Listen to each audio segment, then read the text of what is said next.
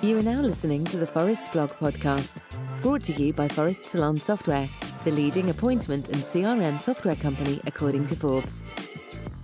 Gloria Murray, the true costs of opening a salon that will thrive.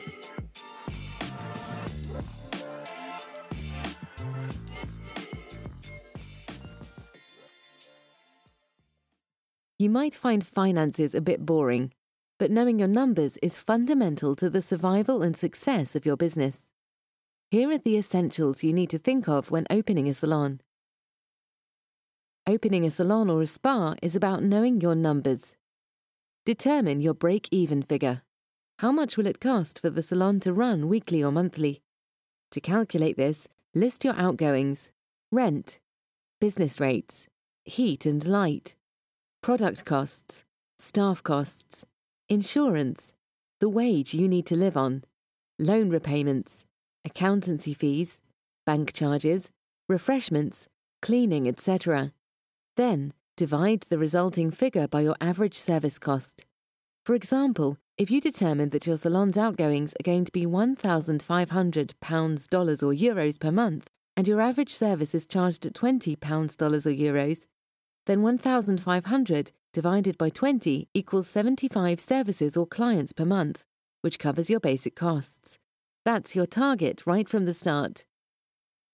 Make sure you have money to cover contingencies. Until you have built a steady client base, make sure you have enough money to refurbish and cover cash going towards your basic outgoings. Many salons go out of business because they expect to be busy from day one and haven't prepared for any contingencies. Make sure you have this money to use if you come to need it. Current clients. How many current clients do you have? Will they all follow you? Perhaps not. So how many will? And how much is that worth to you with the prices you're charging in your salon? Determining this will give you a rough base income to work with. Think about new client retention. What percentage of new clients do you aim to turn into regular clients? And be realistic. You can't expect one hundred percent. Initially, aim for fifty to seventy-five percent. By working this out, you can put together expected sales for your first year. For example, if you have thirty new clients coming to the salon each month, and fifty percent of them become regulars who come back every two months, this is just to make it easier to follow, you would expect four to six weeks. Then by the end of month one, you'd have thirty clients. Month two, thirty clients.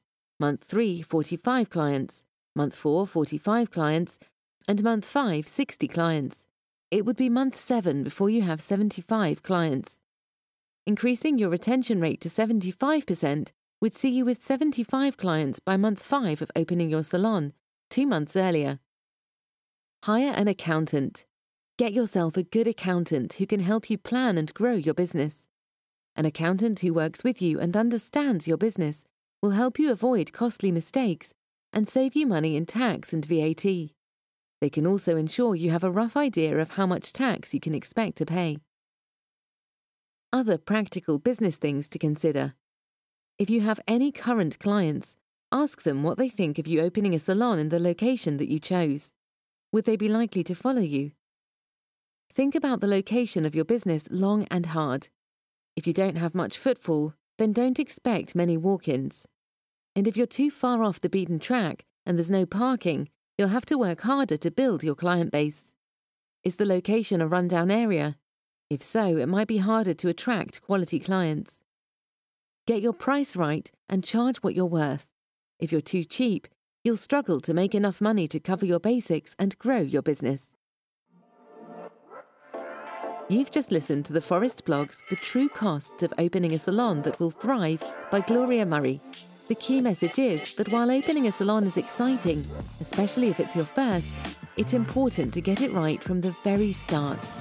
Too many salons open up only to go out of business within six months to a year. Chances are, you may already have a loyal following that you've built up elsewhere, but you can't expect your clients to come flocking through your door just because you've hosted a launch night.